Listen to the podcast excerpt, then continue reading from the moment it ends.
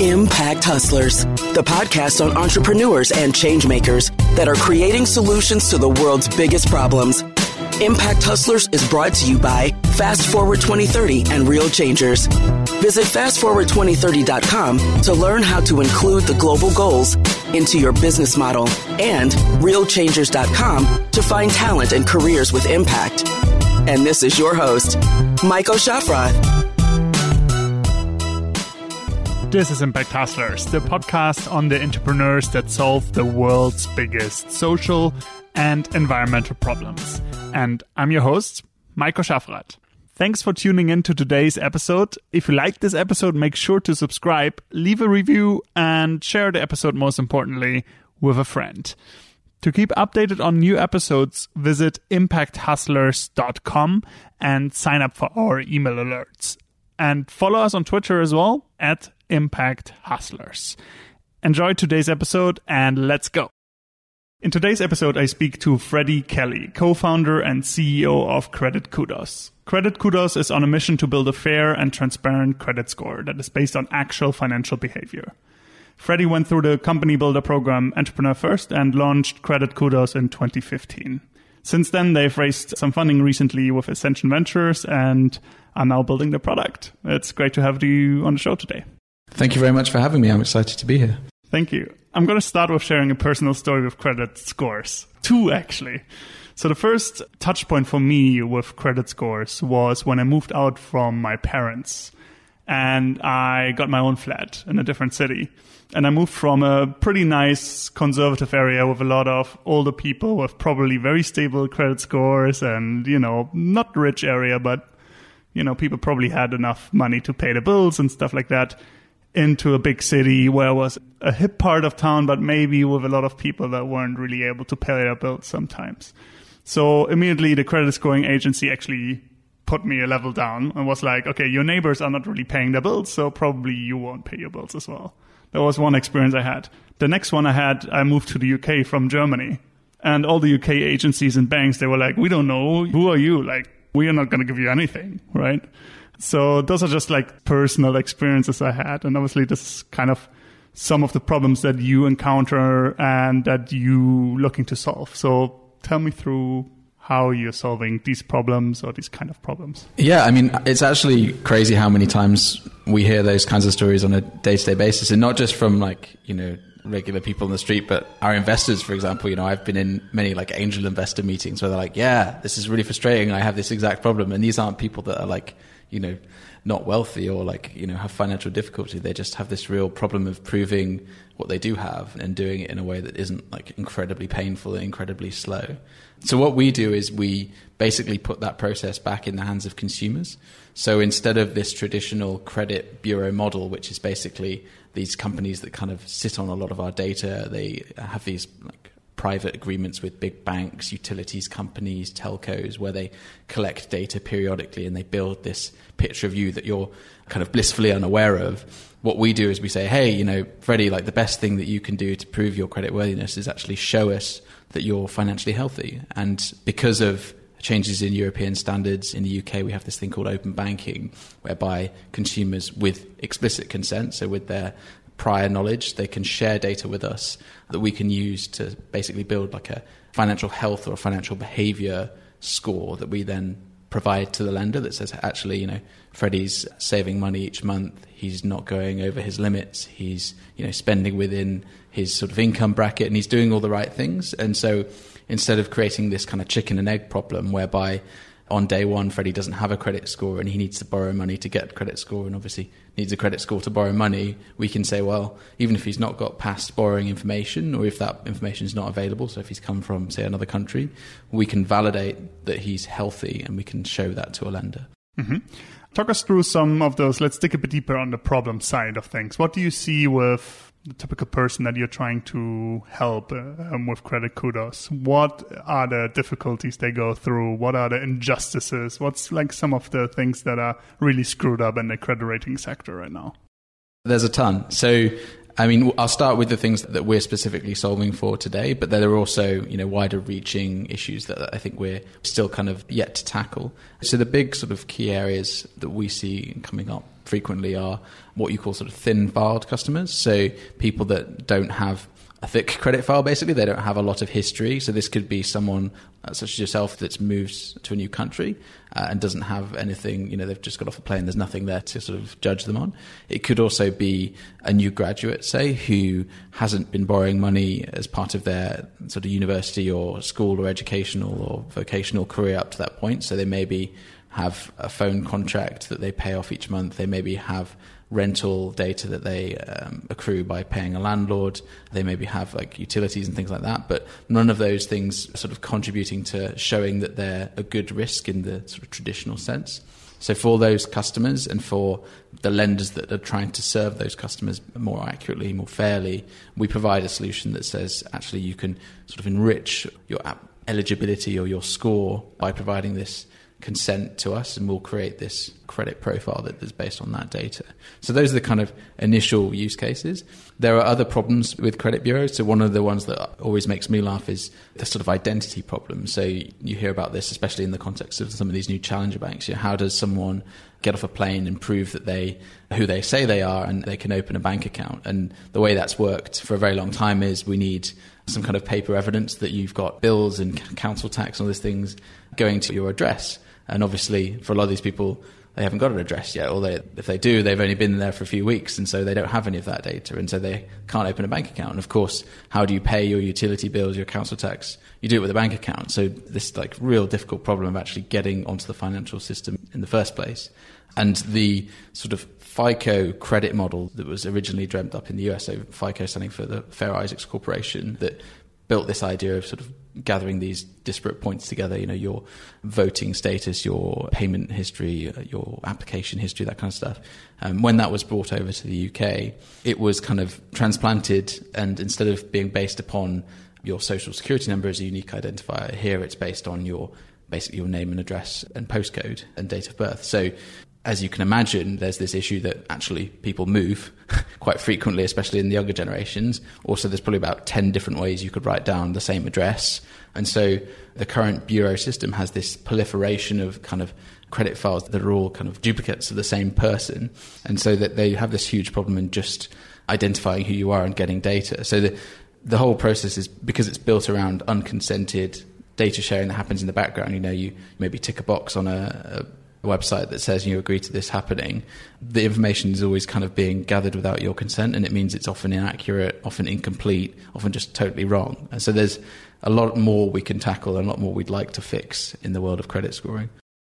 And the investment you've got actually from Ascension Ventures was part of a program called, I think, Fair by Design, which was focused at tackling the poverty premium, which is supposedly the fact that people on the poorer end of society are basically disadvantaged with many services, are paying more for their products. Yeah. How does that relate to what you're doing? That are credit scores influencing what people pay for access to finance, or how does it influence people? Yeah, so at its most basic level, I think the poverty premium represents that just that cost of being poor, right? The the idea that you know if I pay my utility bills through a meter because I'm in a lower income, hard to predict segment of users, I end up paying more than I would pay by a monthly direct debit. Or if I apply for my uh, I don't know, my insurance through a telephone service rather than using a comparison site because I don't have that capability, then I end up paying more. And so there are all these different touch points in sort of financial literacy and financial life cycles that end up with sort of lower income people paying more. And credit's no different. So one of the ways that we're really keen to tackle that problem is, is in the interest rates that, that people pay and the accessibility of credit. And at the moment, the sort of spectrum of loan and credit products that exists, uh, kind of obviously there's a concentration of the high street banks around, you know, prime customers, so people that have these thick credit files, they have good histories, you know, they generally don't need to borrow money. They obviously get the best rates of interest. And then below that, you have, you know, sort of sort of alternative finance providers, and then there's different companies that serve different segments. And we all know about, you know, for example, payday loans and how the sort of very lower end of that customer spectrum, where risk is really hard to measure, people get charged a lot more. And they get charged a lot more because of that very reason, because the lender doesn't really know whether they're going to repay or doesn't confidently know whether they're going to repay. It's not necessarily that that person is, is bad or that indeed, indeed that lender is bad. It's just that there's a lack of information. And, you know, if you think about it, they're using exactly the same credit data that the bank used when they rejected you, and then they're trying to make a better decision. It's crazy, right? So a big sort of measure for, for what we're trying to do is can we allow some of those lenders that serve those excluded financially sort of distressed or excluded populations, can we allow them to make better credit decisions so they don't have to charge so much money to kind of mitigate their risk? And that's kind of how we got involved with the Fair by Design Fund and, and some of the work they're doing. And they obviously fund a lot of great other fintechs that are sort of tackling a similar problem. Amazing. Now, there's a number of startups out there trying to tackle this problem from different angles, from neobanks that claim to better assess your your spending to other startups that are trying to reinvent the credit score. What would you say is like the main thing in your approach that would stand out versus what's out there already right now with technology companies trying to innovate on this? I mean, there's a bunch of different problems you could go about solving, as I mentioned before. The two key areas that we're looking to kind of tackle are the data and then the transparency and the process that is sort of tied to that. And those things are kind of linked by design. So, obviously, like having better data that's more granular, that's more specific to an individual, you can make a better credit decision. That's not unique, that, that's kind of obvious. The challenge is how do you take that data and turn it into a sort of much as possible an objective risk measurement that you can use in a heavily regulated environment to make a lending decision. And so getting from that sort of point A to point B is where our business comes in. And what we do is we through working with lending partnerships, we basically correlate the sort of input data, so the bank account information, all that sort of juicy information about someone's financial standing, to how individuals repay. So we sort of have the before and after of a lending decision. And with those two pieces of information at scale, we're able to build models that can predict accurately just from that bank account data whether someone is likely to repay or not and give a sort of scale and representation of that likelihood. So that's the kind of data side. The consent and transparency side is actually how we get that data, right? So this idea of this credit bureau that I described before being this company that kind of has all your information, sells it without you knowing about it, and basically offers nothing in return. That kind of business model, you know, instinctively just doesn't make sense. And if you were trying to explain that to someone in like five years' time, I think you'd have a hard time. And in parallel to this, you know, we have changes in standards like you know GDPR and PSD2 basically saying that you know data is a right, it's something we own, and therefore we're trying to basically build a model around that kind of data sharing concept. So can users give us their data and therefore get the maximum benefit? Let's talk a bit about actual challenges of building the product you're building and distributing it. I think um, you know the sector much better than me, but if you look at the UK, you probably have two or three big agencies that do this stuff. Yeah, three. So it's pretty much divided between a few big companies that build up their position in the market and they probably don't like people like you coming in and messing with their model, right? And on the other side, obviously they although with all the flaws that they have, they've built up like a database, etc. So now you coming in and saying to banks, look, we're going to tell you about your customers, but you know, our database might not be as big right now or how do you go about this in terms of attacking like these two sides of gathering yeah. data and then convincing institutions to actually work with you? Yeah, I mean, short answer is, is really difficult, right? I mean, any fintech business will tell you, you know, the challenges of sort of dealing with the inertia in financial services, and that's no more true than it is in the credit bureau world. You know, there are three big incumbents, all now US owned companies that control, you know, almost all of the market. And it's quite a timely question because the FCA is currently launching an investigation into the credit information services market, and part of that is looking at how they can foster competition and sort of provide more alternatives to those three providers. It's difficult because they sit on a lot of data and a lot of data that's been gathered over a long period of time, which gives them this advantage that you know that you can't sort of enter in day one and suddenly grab all that information and provide a competitive product.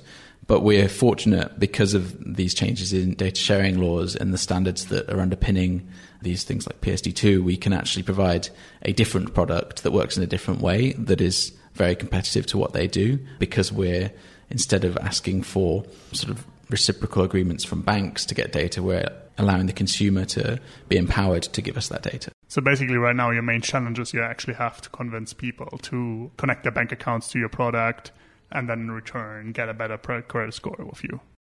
In essence, I mean, open banking is probably a bad name for a standard in banking because you know no one wants their bank account to be open and it kind of sends all the wrong messages. What's good about the standard is it's designed to, like I say, empower the consumer. So it's only when you explicitly say, I want to share data with this company, that you actually share your data. And so they really have to pitch as to why they want that data and what they're going to do for you in return, which is a great value exchange and the way things should be, instead of it being the default that they already have your data and you're kind of wondering what's going on with it. So that is part of the trust challenge. I think probably secondary to that is actually, you know, the sort of banks and lenders adopting new new risk policies because obviously this stuff is baked into the very core of a bank or a financial services institution and tweaking the dials on how they measure risk is not something that happens overnight right? So having to kind of work with those organizations over the periods of time it takes for them to get comfortable with new risk policies and new data is a kind of big big challenge for us. And we've been lucky in the sense that we've had some great backers that, that kind of have done this before, and also we've worked with some really progressive, interesting, and sort of innovative lenders that are willing to kind of work with us on that. So yeah, where are you in that journey? I've seen you you closed a bunch of partnerships, so you're kind of going that route. So where do you see yourself in that journey in terms of breaking into that market and becoming the new choice for people? Yeah, it's difficult. It's one of those things that Uh, you know, it will feel like an overnight success to most people when it happens, but there's been some hard yards in the background to get there. And, you know, that there is this weird dynamic that, you know, you work with one bank and then suddenly all the others want to follow. And we've certainly experienced that. We're not yet at the point where we can kind of publicly disclose like all the banks that we're working with, but you know we've got a good subset of the nine largest banks in the UK working with us in some capacity. And yeah, as you mentioned, we're continuing to build traction with some of the alternative finance providers that, that sort of challenge those incumbents. So we currently work with like the biggest motor finance broker in the UK. We very recently announced that we work with some innovative loans providers that provide credit to those people in this sort of underserved segment of the market. Um, we're working, we're quite excited working with a new lender that's using our credit decision models to uh, completely automate their, their credit decision process without using any of the existing big three bureaus. It's a big step for us. So we're probably sort of at a one, two percent of the, you know, if you think about the size of the lending market in the UK, you know, that there's a long way to go. But we're fortunate in the sense that the sort of growth timeline looks like this in sort of steps. And some of the companies we're working with right now represent, you know, millions and millions of applications a year. And so we're, you know, we're able to kind of quite quickly get large scale distribution once we get to sort of ramp up with those guys. Mm-hmm. There's a bunch of founders that are listening to this podcast, many of them much earlier than you are, maybe with an idea or just about to kind of test and validate what they're trying to do. Can you share maybe one of your challenges as a founder and how you've overcome it? Is there anything, what's been like one of the most difficult things in getting to the point where you're at now, where I know as a founder, it never feels like you arrived at a success. At least you know, you're always still working on your vision, but you got to a certain level where you got funded and you, you have the permission to play in this field now. Yeah. How long have you got? uh, Forever. It's difficult because I think people always like think that when they see people speaking, they've got it all figured out. And I think the role of a founder is to just be willing to like continually like product things and figure out how they work and not be afraid of like disrupting and breaking something. And you know, part of my learning journey has been understanding that and sort of being willing to kind of sit in a room full of what I think are like experts, you know, leaders of banks and things like that, and tell them you know what they're doing is wrong, which is you know quite difficult, right? It's quite daunting. I think one of the biggest lessons I got early, actually, partly through sort of entrepreneur first program that you mentioned, was kind of getting validation for something you're doing. You know that myself as an engineer, I'm always kind of like my instinct is to like, build something and try and like engineer a way out of a problem. And it's really easy to go down a rabbit hole of like thinking you've got a really cool idea and making something and wasting loads of time. And we were told that I think there's this book called The Mum Test. Uh, yeah, so uh, that's my number one recommendation. Oh, okay, cool. I love it. I'm probably going to butcher this, but the premise of this book is like basically whenever, and this is definitely true for myself. You know, whenever you have an idea and you like tell your parents or like your mom, she's always going to be like, you know, that's great. Like you do you. That's like the best thing ever. Like, you know, all power to you. And what you really need to find is like the person that tells you that's like a stupid idea, right? And preferably the one that's like qualified on what you're doing. And so Entrepreneur First EF had this idea of like chasing the hard no, which is mm. basically like trying to quickly like fail, which, you know, it's not unique. Like we hear about this like fail fast mentality all the time, but it's really true that like the quickest way to like find out whether someone wants to buy something is to like try and sell it to 10 people and see if they're actually like willing to take your call and talk to you. Hmm. And you can do that with like a very low cost, right? You don't have to build anything. You'd be surprised how far down that process you can get before you actually need to like hmm. deliver something. And that's the whole role of a startup, right? It's like when that does happen, you could do it quickly. I guess my piece of advice, if I can call it that, is just to kind of like get out to people and ask questions and like see if they want to buy what you're thinking of. And, and that's pretty a good mm-hmm. way to start. So the company you're running today is that how your idea looked like on the day one? Uh, from what you just said, it's probably not the case. Did you did you run into a few hurdles until you arrived where you're at now? I mean, for sure, we're continually like evolving what we do based on new information, and like you know, we'd be crazy if we weren't. We got a, a bit of a head start. Like before I was involved with Entrepreneur First, I was working on a product, in fact, in San Francisco that was looking at consumer spending data and trying to predict different stuff. So we were trying to figure out where, like, you know, Macy's should put their next store and, like, you know, what time are the people at the counter going to need to speak Italian because they've got an influx of tourists. All that sort of like crazy stuff based on analytical data from credit cards. And so I had this kind of viewpoint into this quite unique data set. And, and bearing in mind the US is a little bit far ahead in proliferation of like sharing that information, although ironically they don't actually have standards for doing it. So I got this sort of insight of like what this data could do. And so when I came back to London and went through all these problems that, you know, very similar to the ones you described at the start, I had this kind of tool that I could potentially point at this problem, uh, which was a useful starting point. But no doubt we've changed like a bunch of things since then. And I think one of the most painful things as an engineer, and like, you know, I built the first version of our product was when we started hiring engineers, just hearing them like complain about how bad my code was and, you know, sort of like swearing and effing and blinding about who wrote this and what's this. And I think, fortunately, we're at the point where pretty much anything that I touch has now been removed from production. But yeah, it's a painful journey. You clearly hired the right people then to push the level even higher, right? One last question I have for you. If you imagine how the world could look like in 10 years, if you actually succeed, how does the world look like in about 10 years? Wow. Well, I mean, I kind of alluded to it before, right? Like this current model of data sharing, I'll, I'll sort of draw the line much wider is pretty bizarre. Like you know, we're already seeing with GDPR. I think you know the other day that BA got fined something like 180 million pounds for you know not properly protecting themselves from data breaches. So this this is such a key issue. It's not just about credit. It's you know all sorts of things. This this transfer of data is happening all the time, and you know we have this like interesting disparity at the moment where like in the US your data is effectively an asset, so it can be bought and sold, and you can kind of like trade it on, and it's quite encapsulated. Whereas it's a right in Europe, so you always have that ultimate like veto of what goes on with your data. And I think what we're trying to do is build a model for sort of trust in financial services that encapsulates that. So no matter where you are, no matter who you are, where you've come from, you should be able to use your information to its best sort of, I guess, efficacy so that you can get, you know, an optimal deal for you and, or an optimal process. Uh, and we're trying to build the sort of credit bureau, if you can, if that will still be what it's called at that point, around that model. And kind of, I think I said before, you know, we're kind of at this 1%, if that, you know, it's such an enormous market. So I'd love to say we'd kind of kicked out some of the incumbents and got to that sort of, that level of distribution in 10 years' time. I wish you the best on that journey and thanks for joining me today. Thank you very much. It's been a pleasure. Thanks. Thanks for listening to today's episode. If you like this episode, make sure to subscribe, leave a review, and share the episode with a friend. To keep updated on new episodes, visit impacthustlers.com and sign up for our email alerts. And also follow us on Twitter at Impact Hustlers. Thanks very much for tuning in and see you next week. This was Impact Hustlers, the podcast on entrepreneurs and changemakers that are creating solutions to the world's biggest problems. Impact Hustlers is brought to you by Fast Forward 2030 and Real Changers.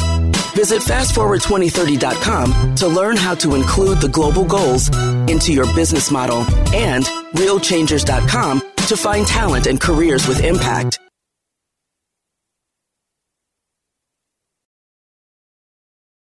Thanks for listening to today's episode. If you enjoyed this episode, please subscribe, share the episode, leave us a review, and consider becoming a supporter on buymeacoffee.com slash impact hustlers. This means a lot to me. Thank you very much for tuning in and see you next time. Bye.